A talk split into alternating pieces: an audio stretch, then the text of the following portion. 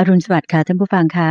สถานีวิทยุกระจายเสียงแห่งประเทศไทยกรมประชาสัมพันธ์ ร่วมกับมูลนิธิปัญญาภาวนา โดยพระอาจารย์พระมหาภัยบูร์อภิปุโน ก็นำรายการธรรมรับอรุณ กลับมาพบกับท่านผู้ฟังทางบ้านกัน เหมือนเช่นเคยนะคะ หลังจากเปิดสถานีในเวลาตีห้าของทุกเช้า ท่านผู้ฟังทางบ้านก็จะได้รับฟัง พระอาจารย์พระมหาภัยบูร์อภิปุโน แห่งมูลนิธิปัญญาภาวนา ได้มาชี้แจงแถลงปัญหาต่างๆ รวมทั้งข้อธรรมะ ทั้งเป็นพระสูตรอะไรต่างๆ แต่ละวันแตกต่างกันไป น่าสนใจมากๆ โดยเสมอมานะคะ พระอาจารย์เมตตาที่จะมาจัดรายการให้ทางสานีเนี่ย ปีนี้เข้าเป็นปีที่ 17 แล้ว ไม่มีวันหยุดเลย อันนี้เฉพาะภาคภาษาไทยนะคะ ภาคภาษาอังกฤษก็ยังมีอีก FM ก็88 ก็ยังมีทั้งเป็นการอ่านธรรมะ แล้วก็เป็นการแบบว่า เทศอะไรต่างๆ เนี่ยค่ะ ซึ่งก็นับเป็นความกรุณาของท่านอย่างมากเลยที่ว่าให้ความกรุณาเมตตาต่อสถานีวิทยุกระจายเสียงแห่งประเทศไทยได้สละองค์ท่านเองเนี่ยมาทำรายการนี้อย่างยาวนานมานะคะ เราพบกันในเช้าวันนี้เป็นเช้าของวันอาทิตย์ที่ 10 กันยายน ปีสุกราช2566 ค่ะ วันนี้เป็นวันแรม 10 ค่ำเดือน 9 ปีเถาะนะคะ แน่นอนว่าพบกันในเช้าวันอาทิตย์ ก็จะเป็นช่วงที่ดิฉันเตือนใจสินทุวนิก จะได้มาทำหน้าที่แทนท่านผู้ฟังทางบ้านอีกวันหนึ่งคือจะพบเฉพาะวันเสาร์วันอาทิตย์นะคะ วันนี้จะเป็นการถามปัญหาด้านธรรมะ ที่ท่านผู้ฟังทางบ้านได้เขียนถามพระอาจารย์พระมหาภัยบุตรอภิปุโนกัน แล้วท่านก็จะเมตตาตอบให้เช่นเคยนะคะ ไปกราบนมัสการพระอาจารย์พร้อมกันเลยดีไหมคะ กราบนมัสการเจ้าค่ะพระอาจารย์เจ้าค่ะเจริญบานเจริญบานสาธุเจ้าค่ะวันอาทิตย์เราก็มาคุยกันสบายๆด้วยเรื่องนั้นเรื่องนี้ที่คุณจะใจว่าว่าว่าเราก็ได้ฟังเทศฟังธรรมกันมาตลอดสัปดาห์ ไม่ว่าจะเรื่องธรรมะในชีวิตประจำวัน เรื่องการปฏิบัติธรรม ชนิดนั่งสมาธิ ซึ่งพระอาจารย์ก็ได้เทศทั้งภาษาไทยภาษาอังกฤษด้วยนะการบานั่งสมาธิ ยังเรื่องอ่านพระสูตรให้ฟังอ่านพระสูตรให้ฟังนี่ก็ทุกวันพฤหัสทางภาษาอังกฤษนี่ก็ตอนตีห้าครึ่งตีห้าถึงตีห้าครึ่งนี่ก็อ่านเป็นพระสูตรสองภาษา แล้วก็ยังมีนิทานชาดกด้วย ในทุกวันศุกร์ช่วงของนิทานปรรนา ยังมีหัวข้อธรรมะอะไรต่างๆ ซึ่งถ้าท่านผู้ฟังมีข้อสงสัย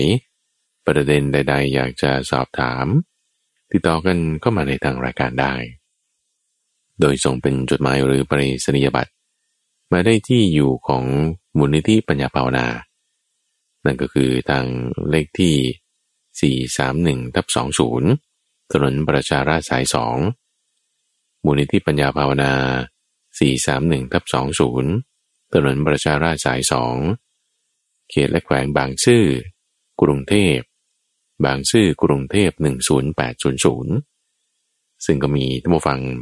เขียนจดหมายเข้ามาอยู่นะ ให้กำลังใจอะไรต่างๆ ก็เดี๋ยวจะนำมาถามในรายการด้วย และนอกจากนี้ทางเว็บไซต์ก็ได้ในเว็บไซต์ก็คือที่ปัญญา .org p a n y a o r g ส่วนในเรื่องการท้าให้ทำเนื่องจากว่าเรามีกิจกรรมที่ ยังจะท้าให้ท่านผู้ฟังได้ฝึกทำสมาธิ ไปด้วยกัน 7 วันแต่แต่ละวันก็สั้นบ้างยาวบ้างมีให้เลือก ก็ไปที่มีปัญญา m e p a n y a o r g ที่เว็บไซต์นี้ก็จะเป็นข้อมูลให้ท่านผู้ฟัง ได้รับฟังคอร์สออนไลน์ การ challenge ออนไลน์ ภารกิจออนไลน์ที่จะเป็นการให้ท่านฟังนอกจากแค่ว่าฟังรายการด้วยกันหนึ่งชั่วโมงแล้ว เรายังให้ทำในวันอื่นๆ ร่วมๆกันไปเพื่อเป็นการฝึกเพิ่มเติมด้วย แล้วก็ติดต่อกันเข้ามาได้เจนบานเจ้าค่ะก็เรียกว่าเป็นอุบายของพระอาจารย์แหละ ที่จะให้ท่านผู้ฟังทางบ้านหรือว่าชักชวนท่านผู้ฟังทางบ้านทุกท่านที่ตามรับฟังพระอาจารย์มาเนี่ย เป็นเวลา 14 ปีในปีนี้แล้วเนี่ย เริ่มลงมือปฏิบัติบ้างนะเจ้าค่ะที่ว่ามีการท้าทายให้ทำซิว่าเจ็ดวันนี้ทำได้หรือไม่อย่างไร แล้วก็รายงานกันเข้ามา อันนี้เนี่ยถือเป็นข้อดีเป็นผลดีต่อตัวท่านผู้ฟังเองนะคะ เพราะว่าเราคงจะจำกันได้ว่าพระอาจารย์ได้เคยบอกย้ำเราหลายครั้งแล้วนะคะว่า การบูชาที่สูงสุดที่พระพุทธองค์หรือองค์พระสัมมาสัมพุทธเจ้าท่านยกย่องนั้น ก็คือการปฏิบัติบูชานี่แหละค่ะ ก็คือการลงมือทำตามคำสอนของท่านไม่ใช่ว่าตักบาตรอย่างเดียวให้ทานอะไร อันนั้นก็เป็นเรื่องดีแต่ว่าท่านอยากให้เราลงมือปฏิบัติ เพราะว่าศาสนานี้เป็นศาสนาที่เราจะต้องรู้แจ้งด้วยตัวของเราเอง ถูกไหมเจ้าค่ะพระอาจารย์เจ้าเริ่มค่ะบานเริ่มบานถูกต้องสาธุเจ้าค่ะ สาธุเจ้าค่ะ ก็มาเริ่มคำถามเลยดีไหมเจ้าค่ะพระอาจารย์ยินดีอ่าเป็นคำถามที่ท่านผู้ฟังได้เขียนถามเข้ามา บอกว่าอนันตริยกรรมเป็นกรรมหนักนะเจ้าค่ะซึ่งอืมเราได้ยินกันบ่อย ๆ เลย อนันตริยกรรมเนี่ย เป็นกรรมหนักฝ่ายชั่วเลย ทีนี้ทำแล้วเนี่ยก็จะให้ผลเลย โดยมากที่จะเป็นเห็นเป็นอย่างนั้นนะอืเจ้ามค่ะอืมตอนนี้ท่านผู้ถามก็สงสัยอยากจะถามว่า แล้วมันมีกรรมหนักฝ่ายดีบ้างไหมเจ้าคะคือมีชั่วอนันตริยกรรมแล้วเนี่ยสำหรับกรรมหนักดีๆ เนี่ยที่มาก ๆ เนี่ยมีไหมเจ้าค่ะพระอาจารย์เจ้าค่ะ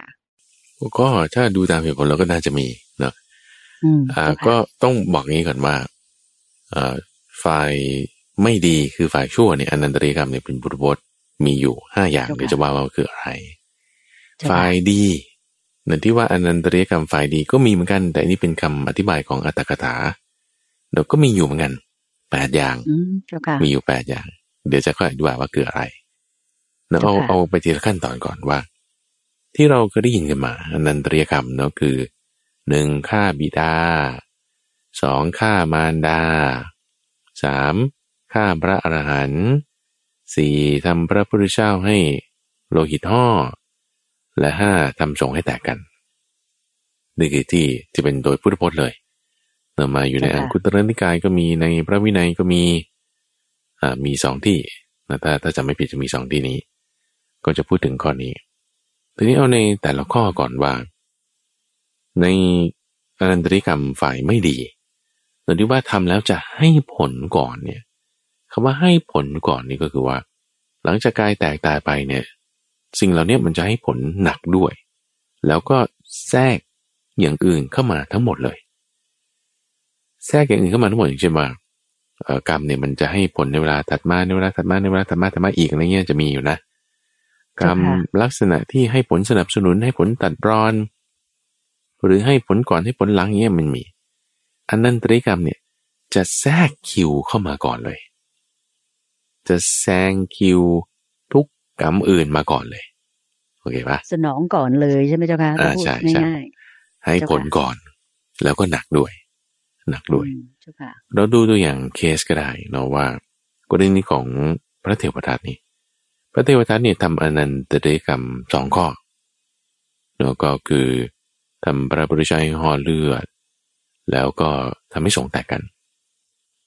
ซึ่งซึ่งทำให้สงฆ์แตกกันมันไม่ใช่ว่าอ่า ต้องต้องขออธิบายข้อนี้นิดหนึ่งนะว่าไม่ใช่ว่าแบบ ให้เขาทะเลาะกันเนี่ยแค่นี้ก็คือสงฆ์แตกกันมันไม่ใช่นะคุณเตยเข้าใจไหมเช่นเช่นว่าสมมติญาติโยมคนหนึ่งทำให้พระภิกษุรูปนี้กับพระภิกษุรูปนั้นทะเลาะกัน ก็ถือว่าทำให้สงฆ์แตกกันมันไม่ใช่เดี๋ยวไปเข้าใจผิด มันต้องเป็นยังไงเจ้าค่ะคำว่าสงฆ์เนี่ยหมายถึงหมู่ไม่ใช่รูปเดียวเข้าใจปะอืมต้องเป็นหมู่เจ้าค่ะหมู่เนี้ยก็ต้องจำนวนเท่าไหร่ ไม่ใช่สองรูปไม่ใช่สามรูป แต่ต้องสี่รูปขึ้นไปสี่รูปอืมเจ้าค่ะแล้ว action ที่ว่าแตกกันคือการกระทำที่ว่าแตกกันเนี่ยคือไม่ใช่ว่าฉันไม่ชอบเธอ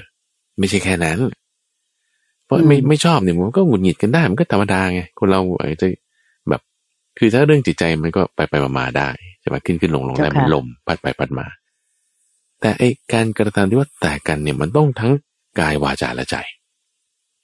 กายสูงสุดเลยคือไม่ลงอุโบสถร่วมกันอืมเอ่เจ้าอค่ะเช่นบอกว่าเฮ้ยถ้ามีไอ้พวกนั้นมาเนี่ยฉันไม่ลงอุโบสถร่วมกับไอ้พวกนี้นะอืมคำว่าลงอุโบสถของพระนี่คือทุกสิบห้าวันเนี่ยจะต้องมาลงอุโบสถร่วมกันไงอ่าเจ้าค่ะแล้วการกระทำที่ว่าแตกกันเนี่ยก็คือว่า ฉันขอแยกไปทำอุโบสถที่อื่น หมายถึงว่า อยู่ในวัดเดียวกันเนี่ยแต่จะไม่ร่วมกับพวกนี้อันนี้คือแตกกันเจ้าค่ะใครมายุ่ยแย่ให้เป็นแบบนี้ คือใช่ข้อนี้แหละถูกไหมเจ้าค่ะถูกถูกถูเจ้ากค่ะซึ่งกรณีเคสของพระเทวทัตก็คือเป็นแบบนี้เลยเราชักชวนภิกษุอีกกลุ่มหนึ่งไป แล้วก็ไม่ร่วมลงอุโบสถกับพระพุทธเจ้าอย่างนี้ ก็ก็คือจะแยกตัวมาเป็นอีกศาสนาหนึ่งก็เลยเป็นเคสแบบนี้กันมาเจ้าค่ะ เอาดูว่าที่ใกล้เคียงเกือบจะแตกกันนะอย่างโกสัมพีอย่างเงี้ยนะภิกษุโกสัมพีชาวเมืองโกสัมพีเนี่ยก็คือเขายังลงอุโบสถร่วมกันอยู่ แต่ว่าเขาเขาแยกกันว่าไอ้พวกนี้อย่ามามีอาบัติอะไรต่างเขาก็แบบแกล้งกันอะไรเงี้ยเจ้าค่ะโดยให้มีอาบัติชนิดที่ว่าอ่าไม่ให้คลุกคลีด้วย ก็เลยทำให้อ่าร้าวศัพท์คำนี้เขาเรียกว่าร้าวราน แต่ยังไม่ถึงกับแตกโอเคไหมยังไม่แตกกันที่ว่าไม่ลงอุโบสถร่วมกันยังไม่ถึงขนาดนั้นเจ้าค่ะไอ้ร้าวเนี่ย มันยังสามัคคีได้ คือคือต่อให้แตกแล้วก็ยังสามัคคีได้นะกรณีของพระเทวทัตอ่าพระพุทธเจ้าให้ท่านพระสารีบุตรกับพระมหาโมคคลลานะไปตามพิสูจน์เหล่านั้นมา ก็กลับมาสามัคคีกันใหม่ได้ ภิกษุอืมโกสัมพีร้าวรานร้าวฉานกัน ก็สามัคคีกันใหม่ได้เนาะ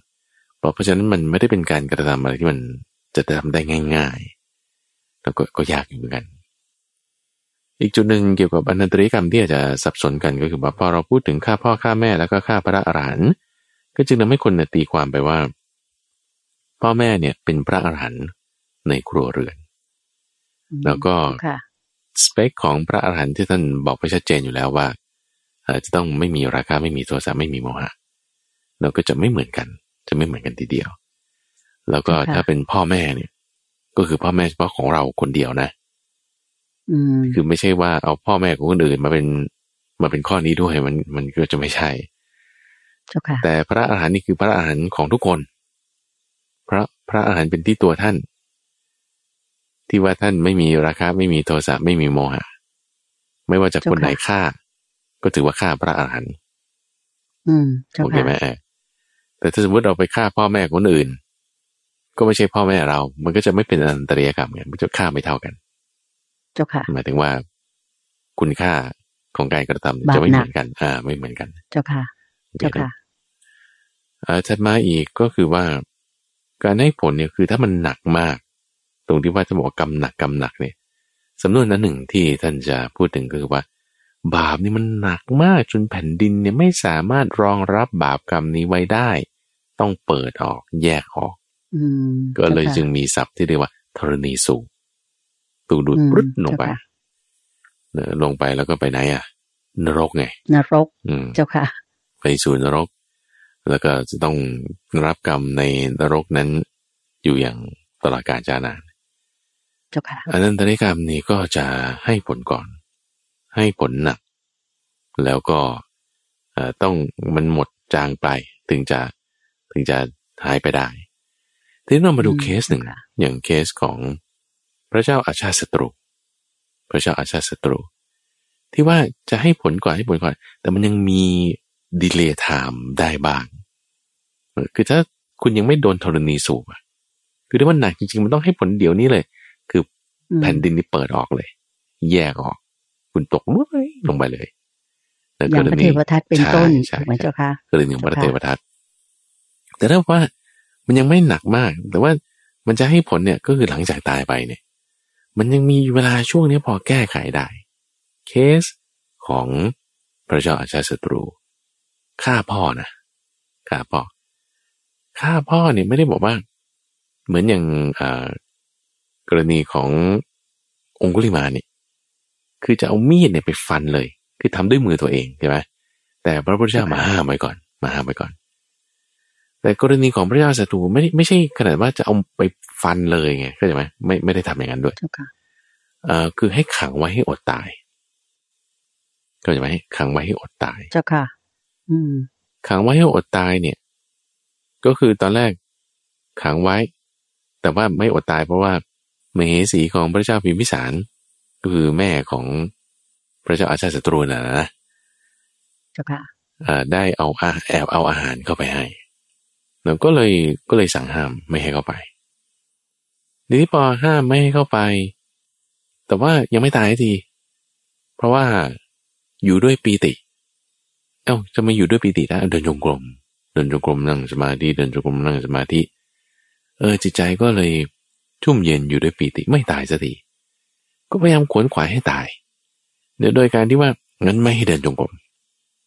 ก็ให้ช่างกระบบคือช่างตัดผมเนี่ย ไปปาดเท้าให้เป็นแผลเดินไม่ได้ อย่างเงี้ยอืมอ่าก็คือทรมานด้วยรูปแบบต่างๆ แล้วก็ไม่ได้ทำเองด้วยนะ คือหมายความว่าไอการไปทรมาน การสั่งจับขังอะไรต่างๆเนี่ย คือสั่งคนอื่นให้ไปทำสั่งคนอื่นไปทำสุดท้าย ตอนที่ว่าเฮ้ยยังยังมีความคิดหนึ่งว่าเอ๊ะเราไม่น่าจะทำถูกนะ เลยเลยแบบคิดได้ว่า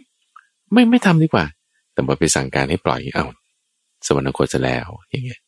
อืมเจ้าค่ะสายไปซะแล้ว สายไปจะแล้ว เพราะฉะนั้นจะบอกว่าไอ้จิตใจที่บอกว่าเหมือนการกรีดลงบนหินเนี่ย มันไม่ได้เป็นหรือแต่พระอาจารย์เคยพูดถึงเรื่องรอยกรีดสามรอย คุณเดชจำได้ไหมเจ้าค่ะอ่าหในนึ่งน้กรีดในน้ำใช่อะสองำเจ้าค่ะในทรายกรีดบนทรายอะสามเจ้าค่ะกรีดบนหินอ่าเจ้ค่ะสามอย่างเนี้ยรออยู่นานช้าไม่เท่ากันเจ้าค่ะ กรีดบนน้ำมันจวดปุ๊บติดกันเข้าภายในสองวินาทีนะกรีดบนทราย ฝนตกครั้งต่อไปหรือน้ำขึ้น รอยบนทรายก็หายไป แต่กรีดบนหิน โอ้ยเป็นร้อยปีใช่ไหมล่ะเจ้าค่ะแสดงว่าเจตนาของพระเจ้าอาชาติศัตรูเนี่ยไม่ได้หนักมาก ไม่ได้หนักมากเนอะก็จึงกรรมเนี่ย ใช่อยู่เป็นอนันตริยกรรม แต่มันยัง พอดีเลย์ได้ พอยังพอแก้ไขได้ในที่นี้เจ้าแล้วค่ะแก้ไขทำไงอะก็เป็นประธานในการจัดสังฆยนา สนับสนุนกิจการงานของคณะสงฆ์อ่าไปหาพระพุทธเจ้าฟังเทศน์ฟังธรรมนี่คือหลังจากหลังจากพระบิดาสวรรคตแล้วนะเจ้าค่ะก็จะว่าเออยังทำความดีอะไรต่างๆเนี่ยเพิ่มเติมขึ้นเพิ่มเติมขึ้น จึงเป็นอืมจึงเป็นเจ้าเคค่ะสเดียวที่ที่เจอนะว่า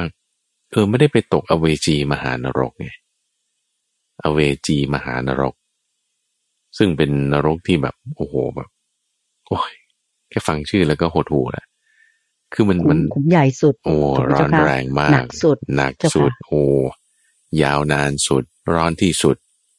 แล้วก็เจ้าค่ะคือใจกลางดวงอาทิตย์ยังร้อนน้อยกว่าอย่างเงี้ยนะเราบอกว่าอืมโอ้โหวันนี้เจ้าค่ะร้อนมากร้อนมากคุณออกไปตากแดดเนี่ย มันเท่าไหร่สี่สิบห้าองศาห้าสิบองศา ผิวดวงอาทิตย์นี่เป็นล้านล้าน ข้างในมันยิ่งร้อนกว่านั้นอีก เป็นเจ้าค่ะฟิวชั่นคือหน่วยมันยกกำลังสิบยี่สิบนู่นนะคือมันร้อนมากแล้วเจ้าค่ะแต่ไม่ได้ไปที่นั่นไง ไม่ได้ไปที่นั่นแล้วก็ไปตกนรกขุมที่เบาๆลงมา แต่ก็ยังนรกอยู่ แต่ว่าก็เบาบางลง เอ้ย ก็แสดงว่ามันพอแก้ได้ อนันตริยกรรมเป็น เป็นแบบนี้มี อืมเจ้าค่ะเพราะฉะนั้นตัวนี้จะมีสี่ประเด็นที่เกี่ยวกับอนันตริยกรรม ที่คิดว่าท่านผู้ฟังควรจะทราบไว้เนาะว่าหนึ่งเคสของพระเจ้าอาชาติศัตรูเนี่ย ว่าจะหนักไปเลยมันก็พอผ่อนผันเบาบางลงได้บ้างเนาะประการที่สองคือที่ว่าพ่อแม่กับพระอรหันต์ถ้าเราจะคิดว่าเหมือนกันโดยธรรมะข้อนี้คือไม่เหมือนกันอืมเจ้าค่ะและอีกประการหนึ่งคือเรื่องของการทำสงฆ์ให้แตกกันเนี่ย ก็มีรายละเอียดตามที่ว่ามาเนาะเจ้าอะค่ะทีนี้เรื่องอนันตริยกรรมว่าไปละฝ่ายไม่ดีจะให้ผลหนัก ทีนี้เรามาดูฝ่ายดีกันบ้างเมื่อสักครู่นะเป็นปุรพจน์นะอธิบายไว้ในส่วนของวินัยปริดกบ้าง ส่วนของอังคุตรนิกายบ้างมี ทีนี้กลับมาส่วนฝ่ายดี ฝ่ายบวก มีไหมมี ข้อมูลนี้มาในอัตถกถา แล้วก็อธิบายไว้ในส่วนที่เป็นดีกาด้วย พูดถึงอนันตริยกรรมฝ่ายกุศลธรรม มีแปดอย่างคุณใจ มีแปดอย่าง อืมเจ้าค่ะ อันนี้โยมไม่เคยได้ยินเลยเอเจ้าอค่ะนี่แหละพระอาจารย์ก็มาเป็นบุญที่จะได้ฟัง ไปค้นหาข้อมูลมาก็เจอส่วนที่อยู่ในอัตถกถา ท่านบอกว่านั้นก็คือฌานหนึ่งถึงฌานแปดไงอืมเจ้าค่ะฌานหนึ่งฌานสองฌานสามฌานสี่ แล้วก็อรูปฌานอีกสี่ขั้นเนี่ยเป็นอนันตริยกรรม ฝ่ายบวก ฝ่ายดี ฝ่ายกุศลเจ้าค่ะให้ผลหนักให้ผลก่อน คือท่านเอามาเปรียบเทียบตรงนี้นะพระอาจารย์ก็เข้าใจอย่างนี้นะคุณใจว่า คือสมาธิเนี่ยให้ผลในปัจจุบัน เกิดมาให้ผลในปัจจุบันทำใจเร้อยคืชุ่อมให้เย็นผลไงทันทีใช่ไหมเออนะคะให้ผลในทิทัฏนฐธรทีรมที่ทใช่ำเจ้าค่ะ ท่านใช้คำนี้เลยให้ผลในทิฏฐธรรม ให้ผลเดี๋ยวนี้เราเห็นได้สมมติ คุณนั่งสมาธิแล้วจิตสงบเย็นลงไป อ่านั่นนะรู้ได้เฉพาะตน เดี๋ยวนี้ที่นี่อย่างเงี้ยเอ้านี่ไงเจ้าค่ะให้ผลก่อน ให้ผลเร็ว ให้ผลเดี๋ยวนี้เนี่ยเจ้าอ่าค่ะตามอำนาจของกรรมที่คุณทำไป ตามอำนาจของกรรมที่ทำไปว่า ไม่ได้ว่าต้องไปรอให้ผลว่า โอเค ฉันทำชั้นหนึ่งได้แล้วนะ แล้วก็ต้องค่อยไปรอเกิดเป็นเอ่อรูปประพรหมนะพรหมชั้นรูปใดรูปหนึ่งอย่างเงี้ยไม่ไม่จำเป็นต้องไปรอป่านนั้น ก็จะหมายได้ผลทันทีเจ้าค่ะอ่าเพราะฉะนั้นให้ผลเดี๋ยวนี้เลย นี่ก็จึงเป็นชั้นหนึ่งถึงชั้นแปดอ่าทีนี้ในข้อมูลที่ท่านอธิบายไว้ตรงเนี้ย ว่าเป็นกำหนักฝ่ายดีเนยนะ ก็ดูจากสเปค ดูจากลักษณะของของเขา ในความที่ว่าเขาจะให้ผลดี ทีนี้บางคนเนี่ยทำสมาธิทำสมาธิ มันยังไม่ได้สมาธินะเพราะฉะนั้นอืมตรงตรงนี้คำมันจึงต้องรัดกลุ่มกันนิดหนึ่งคนที่บอกว่าฉันทำสมาธิไม่ได้ฉันทำสมาธิไม่ได้ ฉันพยายามทำแล้วไม่ได้ คือคำว่าสมาธิของคุณเนี่ยก็คือหมายความว่า คุณต้องไปนั่งหลับตาหลังขดหลังแข็งเงี้ยบอกว่าอันเนี้ย รูปแบบเนี้ยรูปร่างเนี้ยท่าทางเนี้ยคือการทำสมาธิ มันมันก็กินความเอ่อยังไม่ถูกต้องเท่าไหร่เข้าใจไหมแต่สมาธิคือจิตต้องเป็นสมาธิ จิตต้องเป็นสมาธิ เพราะฉะนั้นจะทำไงให้จิตเป็นสมาธิอะมันก็ต้องปฏิบัติธรรมสมควรแก่ธรรมปฏิบัติธรรมสมควรแก่ธรรมหมายถึงเออท่านบอกว่าให้ดูลมหายใจท่านบอกว่าให้รักษาศีล ก็นี่แล้วรักษาศีลดูลมหายใจแล้วไม่เห็นได้เลย เพราะฉะนั้นมันไม่ใช่แค่ว่าทำนิดๆหน่อยๆแล้วมันจะได้มันต้องให้ถึงจุดที่มันจะได้อืมอืมเจ้าต้องค่ะให้ถึงจุดที่มันจะได้เนาะเช่นถ้าเราบอกว่า ในทะเลเนี่ยมีปลาวานตัวใหญ่เบิ่มอยู่ในทะเลนะเอางั้นก็ไปพิสูจน์แล้วเอาถังกระมังใบใบหนึ่ง ไปที่ชายหาดบางแสน แล้วก็ตักน้ำทะเลขึ้นมาดู เอาขันกวนดูสิ ในอ่างเนี่ยมีปลาวานไหมปลาวานโอ้ยไหมเจ้าค่ะ ก็ไม่มีอะมันเจ้าจะไปค่ะหาเจอได้ไงเพราะวิธีการมันไม่ถูกต้องอืมอ่าเจ้าค่ะมันต้องล่องเรือไปนะอ่ามันต้องมีเรดาทะร์เลลึนะกเออ อะไรเงี้ยเจ้าค่ะมันต้องหลายอย่างเจ้าก็ค่ะก็ต้องทำให้มันถูกจุดถึงที่ของเขา อ่า ถึงจะได้ ถึงจะได้ แล้วอืมเจ้าค่ะเครื่องยืนยันตรงนี้มันมีอยู่คุณในใจเครื่องยืนยันเนี่ยมันมีอยู่ในชานุชนิพรามเนี่ยเขาเคยไปบอกกับพระพุทธเจ้าเขาก็มายืนยันลักษณะตรงนี้แหละว่า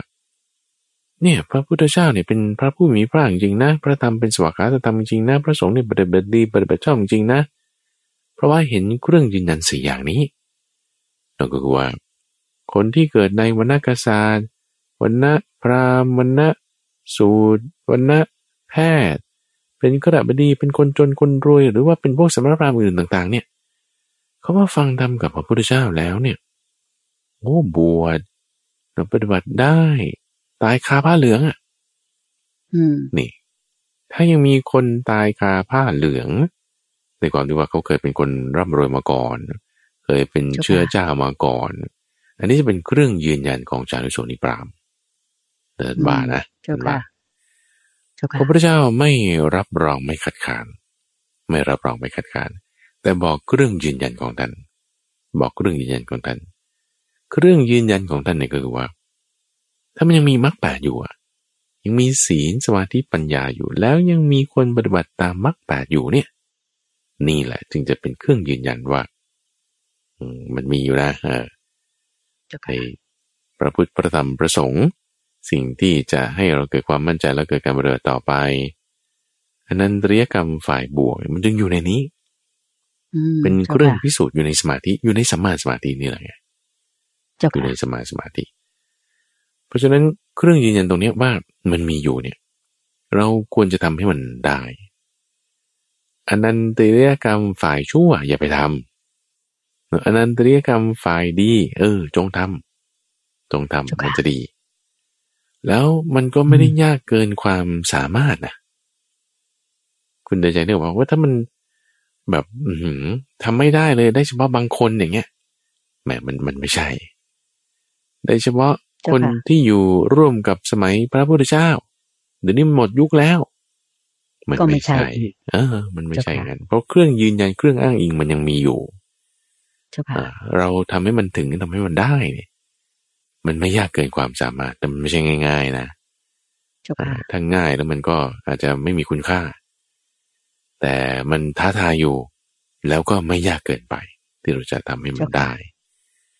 ซึ่งเจ้าค่ะอนันตริยกรรมฝ่ายบวกเนี่ย เราทำได้เลย พระอาจารย์ก็จึงอยากจะชักชวนท่านผู้ฟัง อีกวาระหนึ่งว่างั้นเรามาทำกัน เรามาปฏิบัติตามธรรมวินัย ให้ได้เกิดอนันตริยกรรมฝ่ายบวกเนี่ย อยู่ในจิตใจเราให้มันได้เอ่อเจ้าค่ะโดยการที่ว่าถ้าอยู่บางทีเราอาจจะไม่มีเขาเรียกว่าอะไรระเบียบวินัยอะไม่มีระเบียบวินัยในการทำในการปฏิบัติให้มันเต็มที่เอาเราจะฝึกระเบียบวินัยไปที่เว็บไซต์มีปัญญา .org แต่คนที่แบบว่าอาจจะยังต้องการฝึกให้เต็มที่มากขึ้น ไปที่มีปัญญา .org นะจะช่วยให้ ท่านที่ต้องการจะฝึกทำสมาธิ แต่ยังเจอปัญหาเรื่องความไม่ต่อเนื่องเรื่องอติดขัดเรื่องนั้นเรื่องนี้ต่างๆเนาะให้มีระเบียบวินัย ให้ทำอย่างต่อเนื่องได้เจ็ดวันหรือเพื่อที่จะให้เราได้ความสุขในภายในนะให้มีความแจ่มใสในการตัดสินใจควบคุมจิตใจควบคุมอารมณ์ตัวเองต่างๆได้ แล้วก็ทำให้ชีวิตเรามีความราบรื่นมีความเป็นอกเห็นใจมีเมตตามีกรุณา มีอุเบกขาเพิ่มขึ้นได้ด้วยนะเจ้าป่ะอืมเจ้าค่ะ สาธุเจ้าค่ะ ก็เรียกว่ามีแหล่งที่จะให้ท่านผู้ฟังทางบ้าน หลายท่านอาจจะไม่เคยทำสมาธิเลย หรือว่านึกนึกอยู่ว่าอยากทำแต่ว่าไม่มีโอกาสอะไรอย่างเงี้ยอืมอันนี้รายการธรรมารับปรุณโดยอ่าพระอาจารย์พระมหาภัยบูรณ์อภิปุโน และมูลนิธิปัญญาภาวนากำลังเรียนเชิญชวนโน้มน้าวท่านอ่าให้มาทดลองทำ แล้วก็รู้ได้ด้วยตนเอง ก็พระอาจารย์เคยบอกนะเจ้าค่ะว่า ชีวิตของเราเนี่ย อย่าเพิ่งตายทีเดียวนะอืมถ้าเผื่อไม่ได้บรรลุอย่างน้อยที่สุดคือ โสดาปฏิผลถูกไหมเจ้าคะใช่คือใช่ใช่ขั้นแรกอะต้องให้ได้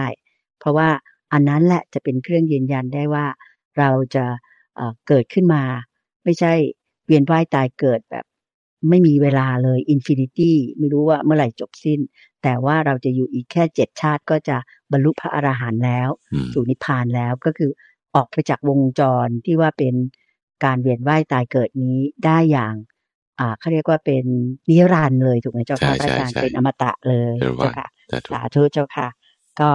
เรียนเชิญทุกท่านเลยนะคะ ร่วมกับรายการธรรมรับอรุณโดยพระอาจารย์พระมหาไพบูลย์อภิปุโน และมูลนิธิปัญญาภาวนาค่ะสำหรับคำถามต่อไปนะเจ้าค่ะพระอาจารย์ อันนี้ก็ เป็นคำถามที่มีท่านผู้ฟังอ่าสงสัยแล้วก็ถามว่าอ่าที่เขาพูดว่าถ้าหากว่าสามารถท่องปฏิจจสมุปบาทเนี่ยเจ้าค่ะที่เป็นภาษาบาลีได้แล้วเนี่ยอืมก็มีคำกล่าวว่าถ้าท่องได้แล้วก็ อันนี้เป็นการปิดประตูอบายได้อย่างแน่นอนเลย อันนี้จริงหรือไม่เจ้าค่ะพระอาจารย์เจ้าค่ะนิมนต์เจ้าค่ะโอเค อบายหมายถึงอะไรก่อนเนอะเราทำความเข้าใจไปทีละข้อ อันนี้ก็จะเป็นคำถามที่สืบเนื่องมาจาก ในช่วงสัปดาห์ที่ผ่านมาเนี่ยพระอาจารย์ได้ทำซีรีส์เรื่องของปฏิจจสมุปบาท ในช่วงของใต้ร่มบริบททุกวันพุธซีรีส์นี้ก็จบลงสิบตอนด้วยกันในช่วงนั้นก็มีท่านผู้ฟังได้ถามข้อนี้มาด้วยว่า เออเขามีการท่องบทปฏิจจสมุปบาทกันนะ เออที่ว่าเมื่อสิ่งนี้มีสิ่งนี้ย่อมมีเมื่อความเกิดขึ้นสิ่งนี้สิ่งนี้ดับไปอย่างเงี้ยนะ เป็นภาษาบาลีนะอืมอวิชชาปัจจยาสังขาราสังขายาปัจจยาวิญญาณังอย่างนี้เป็นต้นนามารูปังต่อไปต่อไปเนี่ย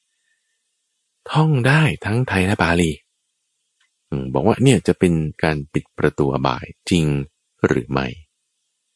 ก็อบายคืออะไรก่อนเนอะอบายเนี่ยหมายถึงที่ที่มันไม่ดี ก็จะคำพูดที่จะพ่วงกันมาก็คือ อบายทุกขติวินิบัติและนรก ก็จะมี กำเนิดเดรัจฉาน เปรตอสุรกาย แล้วก็สัตว์นรก ซึ่งเป็นที่ที่ไม่ควรไปเลย เป็นการจองจำชนิดที่เจ็บแสบเผ็ดร้อน มากที่สุด ต่อการที่จะบรรลุนิพพานมันไปอยู่ในคุกที่ไม่มีอาหาร แล้วก็ตายแล้วเขาก็ยังขังคุณต่อ เกิดมาใหม่ก็ยังอยู่ในคุกอีกอย่างเงี้ยนะโอ้เจ้าค่ะมันมันแย่มากทีนี้ท่านบอกว่า การปิดประตูอบายศัพท์คำนี้ปิดประตูอบาย จะใช้กับคนที่เป็นโสดาบันขั้นผลเท่านั้นอืมโสดาบันขั้นเจ้าค่ะผล หมายความว่าถ้าคุณเป็นโสดาบันขั้นผลแล้วเนี่ย ปิดประตูอบายเลย นี่คือหัวข้อที่พระพุทธเจ้าจะจะตรัสถึงนะอ่าปิดประตูอบายแล้วท่านอธิบายต่อตรงนี้ ในพระสูตรอื่นๆบอกว่า หมายถึง เหตุที่คุณจะสร้างแล้วไปอบายเนี่ยคุณจะทำไม่ได้ จะไม่สามารถทำกรรมที่เมื่อทำแล้ว จะไปสู่นรกกำเนิดเดรัจฉานเปรตวิสัยเนี่ยเขาจะทำไม่ได้ ในที่นี้คือผิดศีลห้าเขาจะผิดศีลห้าเนี่ยไม่ได้ คือไม่ผิดศีลห้าเลยเออถูกไหมนั่นแหละเจ้าค่ะ เจ้าค่ะอ้าวก็ถ้าคุณไม่สร้างเหตุที่จะให้ไปอบายแล้วคุณจะไปอบายได้ไง มันก็ไม่ได้ไง อืม เจ้าค่ะ ทีนี้ถ้าคุณสร้างเหตุที่จะไปอบายคุณก็จะไปอบายได้ใช่ไหมล่ะไปที่ที่มันไม่ดีได้ แต่พอเราไม่เจ้าค่ะสร้างเหตุ คือมันทำไม่ได้เลยอะจะฆ่าสัตว์ จะฆ่าอ่าจะพูดโกหก คือที่ถ้าคือบางทีพูดโกหกเล็กๆน้อยๆหรือฆ่าสัตว์ตัวเล็กๆเนี่ย มันจะยังไม่ได้เป็นเหตุให้ไปอบายร้อยเปอร์เซ็นต์นะคุณใจเนาะ มันต้องสะสมสะสม หรือบางทีมันต้องทำด้วยกรรมหนักเป็นรอยกรีดบนหินอะไรเงี้ยเจ้าค่ะแต่ถ้าเป็นบนน้ำบนในมันก็ยังจะไม่ถึงอบายเพราะฉะนั้นกรรมที่ทำเนี่ยก็ต้องหนักเพียงพอที่จะให้ไปอบายได้ ซึ่งโสดาบันจะไม่ทำอย่างนั้นจะทำไม่ได้เอาทำไมเขาจะทำไม่ได้ คือเหตุที่จะทำเนี่ยเขาเขาสร้างเหตุนั้นไม่ได้ไงผลมันจึงจะไม่เกิด เข้าใจไหมเจ้าค่ะคือไม่ใช่ว่าเป็นการเอ่อเที่ยงแท้แน่นอน เข้าใจไหมคือถ้าถ้าหลักการของพระพุทธเจ้านี่คืออะไรก็อะไรก็ไม่เที่ยงเข้าใจไหมเจ้าค่ะไม่เที่ยงหมายถึง มันมีเหตุมีผลเข้าใจไหมไม่เที่ยงหมายถึง ไม่ใช่ไม่มีเหตุไม่มีผล แต่ไม่เที่ยงหมายถึงมีเหตุมีผล แต่เราบอกว่าอ้าวก็คุณไม่สร้างเหตุผลมันก็ไม่เกิดไง เราจะบอกว่าเที่ยงคำพูดนี้ไม่ถูกเราอย่าบอกว่าเที่ยงจ้ค่ะเออเราบอกว่าเที่ยงแท้ต่อนิพพาน คือเราควรจะบอกว่าอ่าก็คุณไม่สร้างเหตุให้ไปกับอบาย คุณก็ไม่ไปอบาย คุณสร้างเหตุให้ไปนิพพาน คุณก็จะไปนิพพานแน่นอนฟันธงอย่างเงี้ยนะไอ้ที่ว่าฟันธงฟันธงแน่นอนเนี่ย คือคุณสร้างเหตุเจ้าค่ะที่มันจะไปตรงนั้นแน่นอนมันก็ไปแน่นอนอะ แต่มันก็ไม่เที่ยงในความที่มันเป็นเหตุเป็นผลไงอืมคือคิดว่าเจ้ค่ะท่านผู้ฟังคงเข้าใจเนาะพระอาจารย์จะจะไปเจ้าค่ะประเด็นต่อไปว่าเอ่อแล้วทำไมเขาถึงจะไม่ทำเหตุที่ให้ไปเอ่อนรกล่ะ ในที่นี้คือผิดศีล ทำไมคุณถึงจะไม่ผิดศีลได้อะเพราะเขามีศรัทธาเขามีศรัทธาอย่างลงมั่นไม่หวั่นไหวคำพูดนี้ที่เอ่อพระอาจารย์พูดเมื่อวานนี้กับคุณในใจคือเจ้าอัค่ะจจารศรัทธาอาจารศรัทธา ใช้เป็นออ่างจอจานลอลิงเนาะอาจารศรัทธา คือศรัทธาที่อย่างลงมั่นไม่หวั่นไหว ถ้าจะให้ผิดศีลเนี่ยโอ้ทำไม่ได้ทำไม่ได้ ทำไม่ได้ทำไม่ได้ คือมันทำคือไม่ลงทำไม่ลง เออทำไม่ลงเจ้าค่ะ มีหิริโอตปปะมาก ก็จะว่าด้วยศรัทธาที่มาก พอศรัทธามากหิริโอตปปะมาก ฉันจะแบบโอ้ยผิดจากที่พระพุทธเจ้าสอนฉันทำไม่ได้ เพราะอะไรอืมเพราะคุณมีศรัทธามากฮิริโอตปปะคุณจึงมาก คุณจึงทำผิดศีลไม่ได้โอไม่เคทำปะชั่วเลย ก็เจ้าค่ะผิดศีลไม่ได้ แต่เจ้าค่ะ ไม่พอใจคนอื่น คิดโกรธเขาคิดว่าทุสลายเขาอาจจะมีอืมโอเคนี่เราพูดถึงโสดาบันนะโสดาบันเจ้าค่ะ คือโสดาบันเนี่ยกุมกายกุมวาจาได้ แต่ว่าจิตใจบางทีก็ร้องไห้บ้างก็โกรธบ้างอันนี้ธรรมดา อืมเป็นเจ้าไปได้ค่ะโอเคอ่าเพราะฉะนั้นเหตุเนี่ยมันจะเป็นอย่างนี้เข้าใจไหมทีนี้ถามว่าท่อง คุณท่องบทใดบทหนึ่ง โอเค แล้วถ้าคุณท่องแล้ว แล้วลำพังเพียงการท่องเนี่ยแล้วมันจะให้ไปอบายมันมันไม่ใช่ไงเพราะมันพระพุทธเจ้าไม่ได้ตรัสเอาไว้อืมไม่ได้ตรัสเจ้าเอาไว้ค่ะเอ่อหรือแม้แต่เรื่องนี้เขาก็เคยพูดกันกับคุณใจ ที่บอกว่าใครได้เคยไปสังเวชนียสถานสี่เนี่ยจะไม่ตกนรก อืมจมยมเคยได้ยินเจ้าเอค่ะอใช่ไหมโดยบทและพยัญชนะจริง ๆ นะท่านบอกงี้หรือว่า ที่มีศรัทธาต่างหาก คนที่มีศรัทธาไปสู่สถานที่นี้แล้วจะไม่ตกนรก ต้องมีศรัทธาเป็นเงื่อนไขไงเข้าใจไหมอืมอ้าวแล้วเจ้าค่ะทำไมขอทานที่อยู่แถวนั้นแล้วขโมยของคนอื่นอย่างเงี้ยแต่ว่าเขาไม่ตกนรกเหรอตกนรกแน่นอนโอ้ยค่ะก็ทำผิดศีลมันก็ไม่เหลือแล้วใช่ไหมล่ะเจ้าค่ะอ่าหรือคนที่ไปปลอมบวชอยู่แถว พุทธคยาแถวอืมกุสินาราก็มีเนี่ยปลอมเจ้าค่ะบวชแล้วก็ขอเงินเสร็จแล้วก็ไปซื้อเหล้ากินอย่างเงี้ยมี อืมอ่า แล้วเจ้าพวกนั้นค่ะจะไม่ตกนรกเหรอตกนรกเจ้าอืมค่ะก็เพราะผิดศีลแน่นอนอ่าใช่ไหมล่ะเอ้าก็เขาเจ้าอยู่ค่ะตรงนั้นเลยอะเขาไปสู่สถานที่นั้นน่ะวันละสามครั้งอย่างเงี้ยตลอดชีวิตของเขาเนี่ยแล้วจะว่าเขาไม่ตกนรกเหรอก็เขาทำผิดศีลเขาก็ต้องตกนรกดิเพราะเขาไม่ได้ไปด้วยศรัทธาไงเห็นไหมศรัทธาตรงนี้จึงเป็นเงื่อนไขที่สำคัญศรัทธาตรงนี้จะเป็นเงื่อนไขที่สำคัญไม่ใช่ว่าสวดบทใดบทหนึ่ง ไม่ใช่ว่าสถานที่ใดสถานที่หนึ่ง ที่คุณต้องไปหรือบทที่คุณต้องสวด ไม่ใช่ แต่เป็นการกระทำคือศีล ที่คุณรักษาได้จากศรัทธาที่คุณเต็มเปี่ยม เพราะนั้นคำถามคือว่า ถ้าคุณไปถึงสถานที่นั้นแล้วคุณเกิดศรัทธาเต็มเปี่ยมไหม ถ้าคุณสวดบทนี้แล้วคุณเกิดศรัทธาเต็มเปี่ยมไหม ถ้าใช่ก็ปิดประตูอบายได้ โอเคป่ะสมมติเราไม่เคยไปพุทธคยาเลยเงี้ย แต่ไปแล้วโอ้โหเกิดศรัทธามั่นคงเต็มที่ เอออย่างนี้การไปของคุณเนี่ย คุณไม่ตกนรกอืมเจ้าพอค่ะศรัทธาคุณเต็มแล้วไงแล้วคุณจะไปทำผิดศีลมันทำไม่ได้นะอ่าปิดเจ้าประตูค่ะอบายเลย ฟันธงให้ได้ เพราะศรัทธาที่คุณมี หรือฉันสวดบทนี้ จะสวดบทปฏิจจสมุปบาทจะสวดบทอิติปิโสจะสวดบทธรรมคุณสังฆคุณ อะไรก็ตาม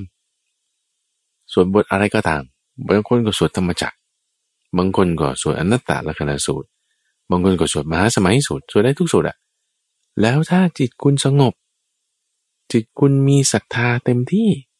โอ้ยทราบซึ่งในคำสอนของพระพุทธเจ้ามาก มีศรัทธาอย่างลงมั่นไม่หวั่นไหวฉันจะผิดศีลเนี่ยโอ้ยฉันทำไม่ได้ฉันทำไม่ได้ ปิดประตูอบายเลยโสดาบันเลยอย่างเงี้ยเจ้าค่ะเออเออก็สวดก็ได้ถ้างั้นนะเข้าใจไหมเพราะฉะนั้นอยู่ที่เหตุเงื่อนไขปัจจัยอะไร เราไม่ใช่ลำพังเพียงแค่คำพูดหรือสถานที่ที่เราไป แต่มันต้องเกิดจากจิตที่มีศรัทธานั่นเองเจ้าค่ะ สาธุเจ้าค่ะ อันนี้คิดว่าท่านผู้ฟังที่ได้รับฟังพระอาจารย์พระมหาภัยบุญอภิปุโน ชี้แจงมานี้คงเข้าใจกระจ่างแล้วนะคะ ว่าศรัทธาเป็นตัวสำคัญที่สุด ไม่ว่าจะท่องบทไหนอย่างไร ถ้าท่องเป็นนกแก้วนกขุนทองโดยไม่มีศรัทธาก็ไม่ได้เรื่อง หรือว่าจะไป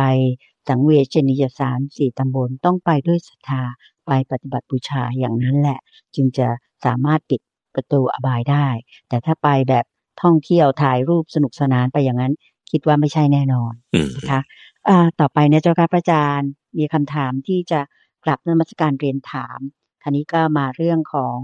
เกี่ยวกับเวทนากับสังขารเนี่ยเจ้าค่ะ ผู้ถามถามว่าเวทนากับสังขารเนี่ยต่างกันอย่างไร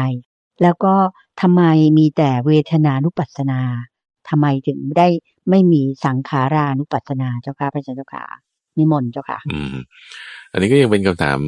ที่ยังเกี่ยวข้องกับเรื่องของปฏิจจสมุปบาทอยู่แต่เจ้าค่ะว่าในวงของปฏิจจสมุปบาทเนี่ยก็จะมีเวทนากับสังขาร เจ้าค่ะ อ่า แล้วก็เลยถามมาตรงนี้ โดยเอาเรื่องของสติปัฏฐานสี่ก็มาเปรียบเทียบด้วย ซึ่งนี้ก็เป็นข้อสังเกตที่ดีนะพระอาจารย์ว่าอ่าเพราะว่าในปฏิจจสมุปบาทที่มี 12 อาการ 11 คู่เนี่ยที่พระอาจารย์ได้เปรียบเทียบกับตัวเลขในหน้าปัดนาฬิกาโดยเลข 12 เป็นอวิชชา เลข 6 เป็นเวทนา เลขหนึ่งนี่ก็เอ่อเป็นสังขารเอ่อสังขารอวิชชาเนี่ยเป็นคู่ที่ ทุกอย่างอยู่ในสับเซตของอันนี้ก็คือเหมือนก็ว่ามันเป็นข้อย่อยลงมานะ ข้อใหญ่เนี่ยคือเจ้าค่ะสังขารอวิชชา มีข้อย่อยคือ วิญญาณนามรูป วิญญาณนามรูป มีข้อย่อยต่อไปอีก ก็คือสลายตนะผัสสะเวทนาต่อไปและต่อไป เพราะฉะนั้นมันจะเป็นข้อย่อยลงมา เวทนาก็อยู่ในสังขารนั่นแหละ เรากลับมาดูนิยามของสังขารในเรื่องขันธ์ห้าก็ได้ แล้วท่านบอกว่า เดี๋ยวเอานิยามของสังขารในเรื่องของปฏิจจสมุปบาทก่อนแล้วกันนะคือท่านจะพูดถึง สังขารการปรุงแต่งทางตาหูจมูกลิ้นกายและใจ หรือสังขารการปรุงแต่งทางกายวาจาใจสามอย่าง ซึ่งก็ไม่ต่างอะไรกันกับ สังขารในขันธ์ห้าที่นั่นให้ความหมายไว้หมายถึง การปรุงแต่งให้สำเร็จรูป คืออะไร คือ การปรุงแต่งเวทนาให้สำเร็จรูปโดยความเป็นเวทนา การปรุงแต่งให้สำเร็จรูปนั้นนั่นแหละเรียกว่าสังขาร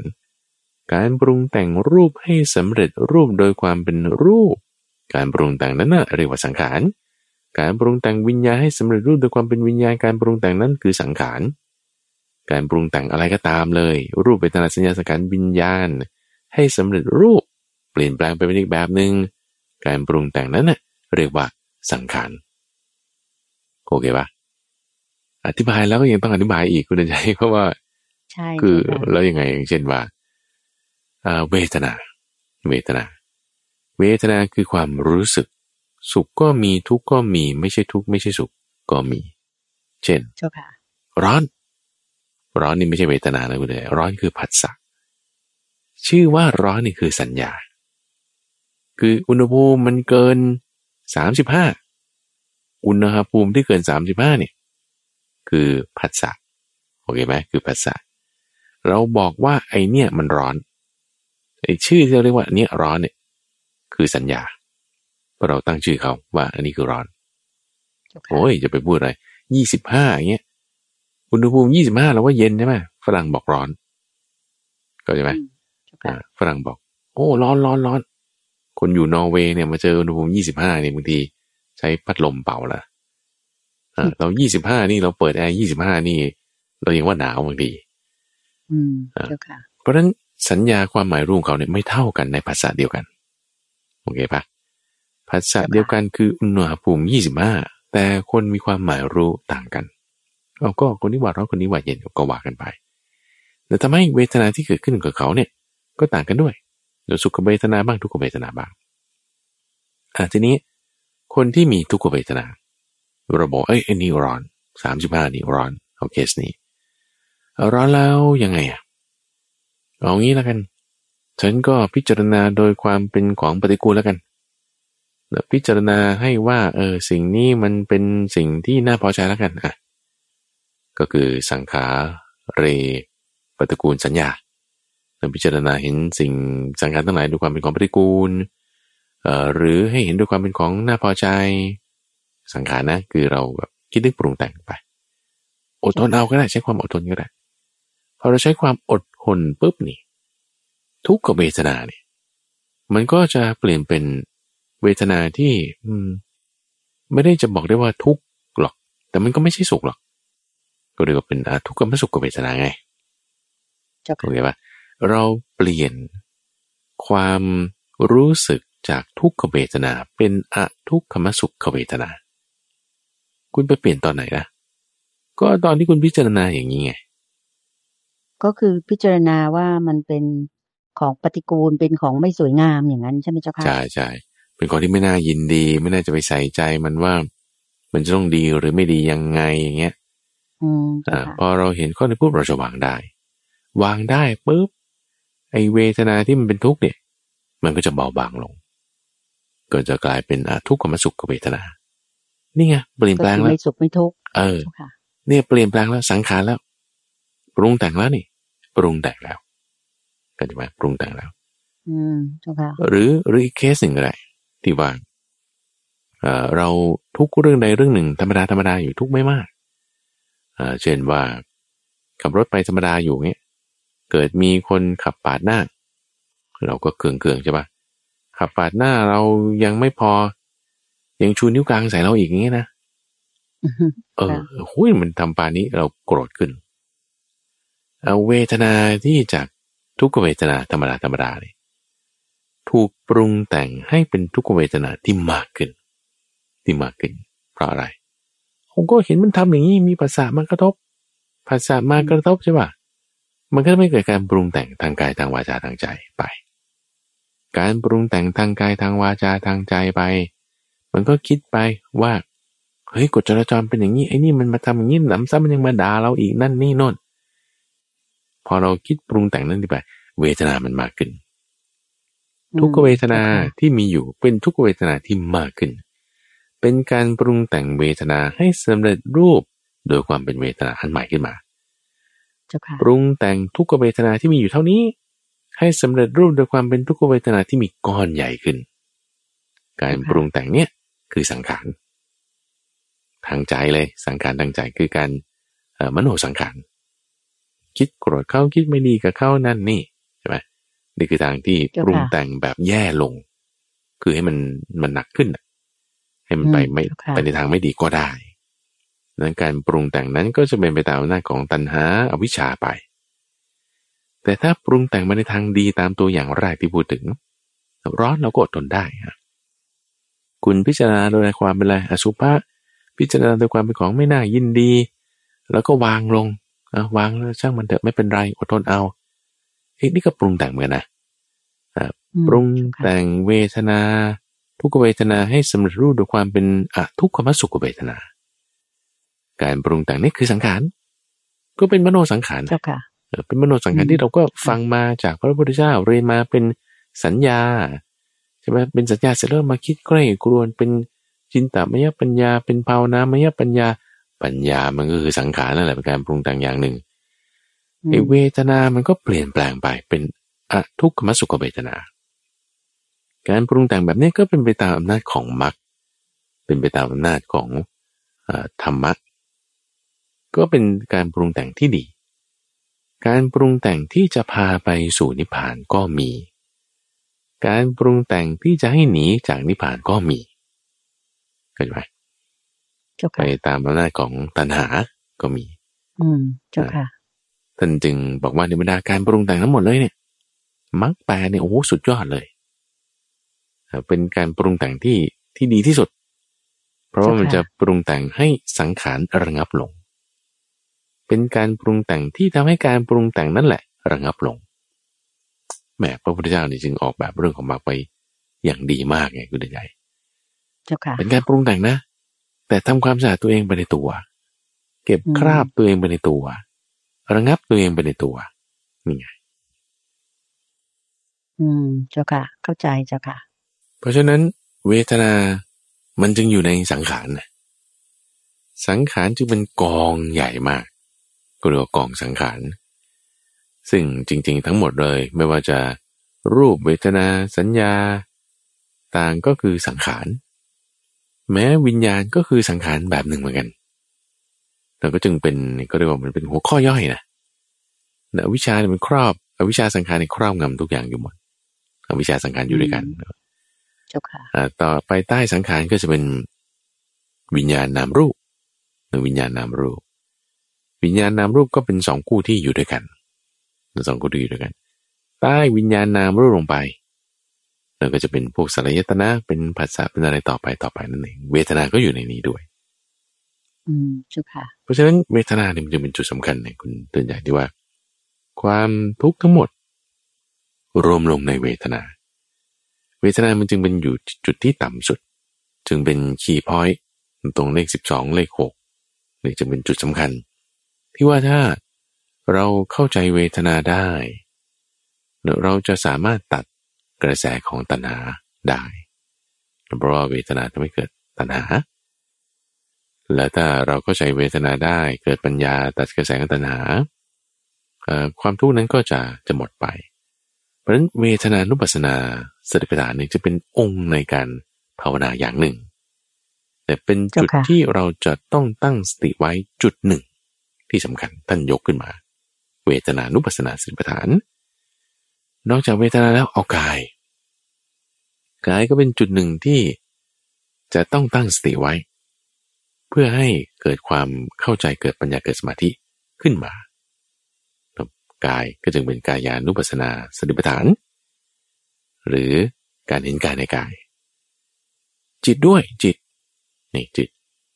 จิตคือถ้ามีกายก็ต้องมีจิต ใช่ไหมกายใจต้องคู่กันเจ้าค่ะการเห็นจิตในจิตคือจิตตานุปัสสนาสติปัฏฐาน เห็นจิตที่ไม่สงบเห็นจิตที่สงบ คุณต้องมีสติตรงนี้ หรือธรรมะก็ได้ธรรมะข้อใดข้อหนึ่งในพวกนี้ทั้งหมดได้เลยปฏิจจสมุปบาท ขันธ์ห้าหรือธรรมะหมวดไหนก็ได้คุณเห็นเสร็จปุ๊บอ๋อเห็นความไม่เที่ยงในสิ่งนี้เกิดขึ้นดับไปอ่านั่นเป็นธรรมานุปัสสนาสติปัฏฐานก็ได้เหมือนกัน คืออันใดอันหนึ่งก็ได้นะคุณอาจารย์อันนี้ท่านอืม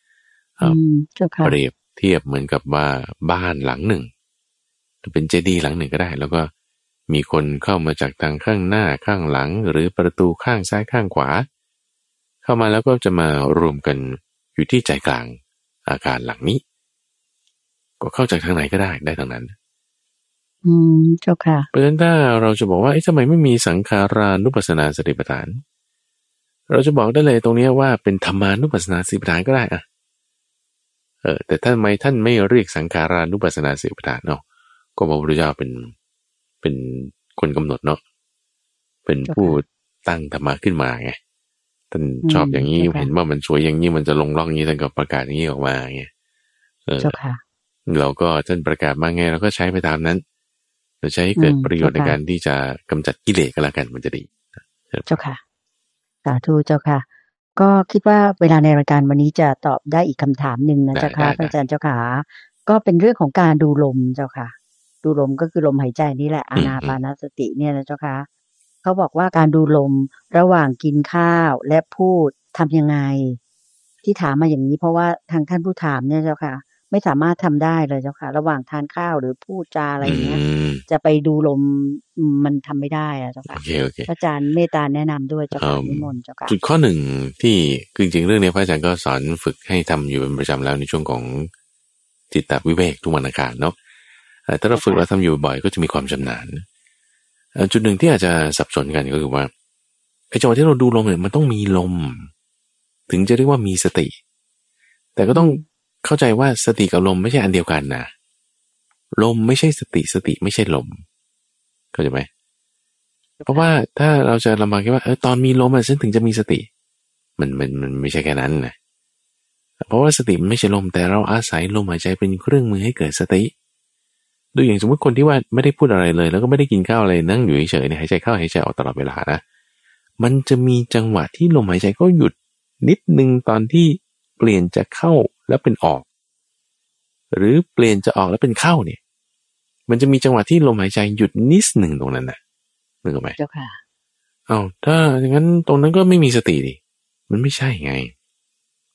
สติคือความระลึกได้ การระลึกถึงลมได้การระลึกได้นั้นนั่นน่ะคือสติ เราจะเอาตรงนี้ เพราะฉะนั้นถ้าไม่มีลม เช่นคนที่กลั้นลมหายใจนี่ตรงนั้นเขาก็จะไม่เห็นลมไง แต่ไม่เห็นลมไม่ใช่ว่าไม่มีสติ สติมันต้องมี สติเราก็อืมตั้งจิตไว้ที่เดิม เราก็ตั้งจิตไปที่เดิมแต่การค่ะที่เราไม่เผลอไม่เพลินไปตามสิ่งแวดล้อมต่างๆ การไม่เผลอไม่เพลินคือคุณมีสติแล้ว เพราะฉะนั้นจ้ค่ะเวลาเราดูลมไม่ใช่ว่าต้องมีลมอยู่อย่างต่อเนื่อง แต่อืมเราให้เป็นไกด์ไลน์เฉยเป็นแนวทางเฉยๆว่าเอาจิตเราไว้ตรงนี้ เอาจิตเราไว้ตรงนี้ เห็นไหมคือไว้ตรงจุดสัมผัสที่เรารับรู้ถึงลมหายใจคือในโพรงจมูกเพราะฉะนั้นถ้าเราเอาจุดนี้เป็นเกณฑ์นี่คือเอากายนะเอากายเป็นเกณฑ์นะเอากายเป็นเกณฑ์เอาตรงจุดที่อยู่ในโพรงจมูกเป็นเกณฑ์เนี่ย